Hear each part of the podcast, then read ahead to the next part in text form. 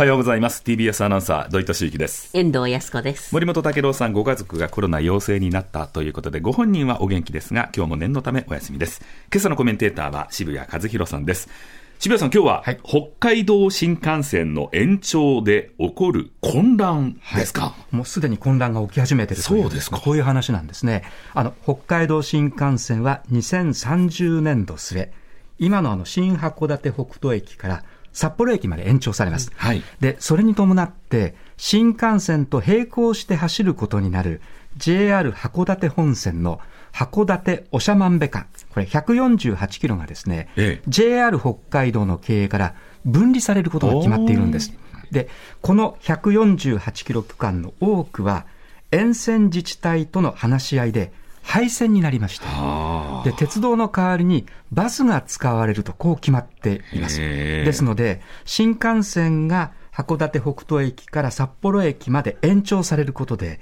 並走する路線の大半がですね、廃線になる可能性が濃厚だということになってきてるんですはね。ですので、北海道の鉄道事情が、ですから大きく変わるということになります。うんそうですね。で当然、近隣住民の方々への影響は大きいですが、はいそれだけではなくてですね、ええ物流、物のまあ流れという面で考えると、はい我々にも影響が出てくるという、こういう話なんです。北海道に住んでいない私たちにも影響が。はい。あの、北海道だけの話では済まない私たちにもまあ影響があるということです。というのもですね、廃線が取り沙汰されている函館長万部の区間は、え貨物列車が走る物流の大動脈なんです。で、あの、貨物輸送を担う JR グループのですね、日本貨物鉄道、あれこれ、通称 JR 貨物ですね。この JR 貨物は、使用料を JR 北海道に支払って、ええで、線路を借りて、列車を走らせています。はで、その路線が廃止されるということは、はいこの JR 貨物が運んでいる、この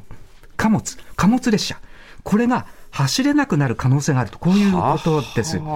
で、JR 貨物の札幌貨物ターミナル駅はですね、本州との間で、1日およそ40本の貨物列車が行き来しています。えで、1日平均6500トンのコンテナ輸送量がありまして、はいこれはですね、東京貨物ターミナル駅に次いで、全国2番目に多い数字なんです。本当にもう物流を、巨大な物流を担ってるんですね。そうですね。で、運ばれているのは農産物とか成果物とか加工食品。うんで特にあの、じゃがいもとか玉ねぎなどは象徴的な商品でですね、え例えばあの、ポテトチップスの加工用などに使われるじゃがいもは、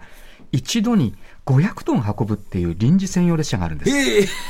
え 通称、じゃがいも列車とこう言われていまして、このじゃがいも列車が走っているその風景というのはですね、ええ収穫期のまあ秋秋の風物詩にもなっているという、こういう存在なんですね。いやー、これはお大量輸送できるものがなくなってしまうかそういうこともなん。ですね。で、反対にですね、本州から北海道への物流も担っています。ええええ具体的にはですね、飲料とか、はい加工食品とか、まあ、家電製品のような工業製品とかですね、宅配便とか書籍など、これがまあ運ばれます。ええですので、まあ、北海道に住む人の生活に欠かせない物資が運ばれているんですね。ええですから、これまでは、この貨物列車、JR 貨物の貨物列車でですね、滞りなく運ばれていたんですが、はい今後、廃線に伴って、運ぶのに時間がかかったり、うん輸送費が上がるというですねこの可能性も否定できないということですね。そうですか。そうなると、じゃあ、この路線の廃止、廃線ということは、はい。JR 貨物にとっては大変なことになりますね。ねあの、死活問題なんですね。えー貨物列車がですね、北海道まで行かないで、例えば青森駅までしか行かなくなるとすると、年間コンテナ輸送量1883万トンのうち、5分の1を超える413万トンが失われると、こええう試算されています。ですので、JR 貨物の犬飼社長は、北海道とつながっているお金で、鉄道貨物は成り立っている。はい。で、もし廃線になれば、北海道発着の列車がなくなり、ええ北は仙台までで、そこから北はもう貨物列車は不要になる恐れがある。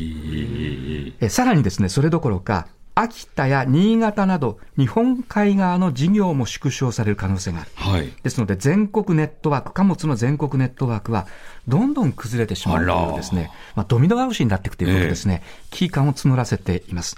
で、さらにですね、岩手県の第三セクターの鉄道事業会社であるですね、えー IGR 岩手銀河鉄道。あ、これも風情のある電車としてね。風情のある電車ですよね。知られてますよね。はい。こちらもこう言っています。はい。この、えー、岩手銀河鉄道の経営は、線路を貨物列車が走ることを前提にしている。はあはあ、それがなくなると運行体制を抜本的に見直す必要に迫られる。どういうことかと言いますと、この IGR 岩手銀河鉄道は、年間26億円を JR 貨物にえー、線路を貸すことで、その線路使用料として受け取っているんです。うんうんうん、で、年間の収入は40億円ですので、はい、26億円というのは65%を占めています。ですので、この岩手銀河鉄道の経営にも影響が出てくる。いやえー、さらに東北の物流にも影響が出てくるという、えー、こういうことなので、一北海道の物流が大変になるというだけではない、はい、日本全体の問題に波及しかねないというですね、そういうリスクを秘めているというところですね。いや幹の部分が何かあれば、枝葉にもいろいろ影響がある、まさにそんな感じですね。そういうことなんですよね。いや、これどうしたらいいんでしょうか。はい、本当にですね、どうすればいいのかということですね。仮にですね、鉄道ではなくて海上輸送で運ぶ場合、例えば東京港から苫小牧港などに運ぶとですね、はい、その港から今度は目的地までトラックで運ばなければいけなくなりますが、まあすね、トラック運転手は例の長時間労働が規制される2024年問題でですね、今後、ますます足りなくなると見られているので、す、べ、てを海上輸送プラストラック輸送に切り替えるのは、なかなか難しいという状況なんです。でじゃあ本当に今後どうなってしまうのかということなんですが、はい、それを見通す上で今関係者が注目しているのがですね、昨年11月から始まった国土交通省と北海道、JR 貨物、JR 北海道による4社協議なんです。ええ、これはあの函館長万部間の大半のまあ、路線がですね、廃線になるかもしれないということで、国交省の呼びかけで始まった、まあ、協議なんですね。で、この中で、斉藤国交大臣は4月19日、はい、貨物路線の廃止について、機関的鉄道ネットワークを形成していると、こう発言していまして、はい、廃止ではなくて、維持する方向にも含みを持たせる、そういう発言をしました。まあ、国としても問題意識は持ってますよそういうことなんですね。ただですね、はい、これまで JR から切り離された在来線が貨物専用線として残った例は一つもないんです。で、国としてじゃあ維持するために国費を投入すると、はいうん、これ旧国鉄時代に逆戻りしちゃうんじゃないかという批判も出る。で、さらにそこだけ特別扱いで存続させるとですね、はい、他の自治体からうちもということで、キリがなくなる、あるいは文句をですね、言われてしまうという、うこういうような、まあ、恐れを抱いてもいます。はい。じゃあ、国以外の関係者はどう言っているかと言いますと、ええ北海道の鈴木知事は 4, 4月28日の経験でこう言いました。鉄道貨物は北海道のみならず、我が国全体の産業経済や暮らしを支える不可欠な輸送モードである。うん、こういうふうに言ってるんですけれども、大事だとは言ってるんですが、はい、維持費の負担についてはですね、さまざまな課題について実務者で議論している状況、こう述べるにとどめています。ですので、国も自治体もですね、やっぱり資金負担には及び腰で、具体的な対応が決まるまでには、やっぱりちょっと時間はかかりそうだ。えー、貨物路線が、貨物線路が廃止されると物流が混乱する、はい、存続するにしても、じゃあ誰が費用を負担するのか、えー、こういう課題についてですね、この4社協議は、今年6月までに論点をまとめる方針なんですけれども、果たしてその先、はい、解決策を示せるかどうかはまだ見えないという、これは状況ですね。難しそうだな。そう、ね,、なると、いい話というのはないんでしょうか？一つ、あの、あえて言うとですね、はい、国交省が打ち出している一つの計画なんです。それは、貨物新幹線計画です。貨物新幹線はい。え、これまでの貨物線と並行して新幹線が通るなら、だったらその新幹線の線路を、線路を貨物船として利用すればよいのではないかという、こういう計画です。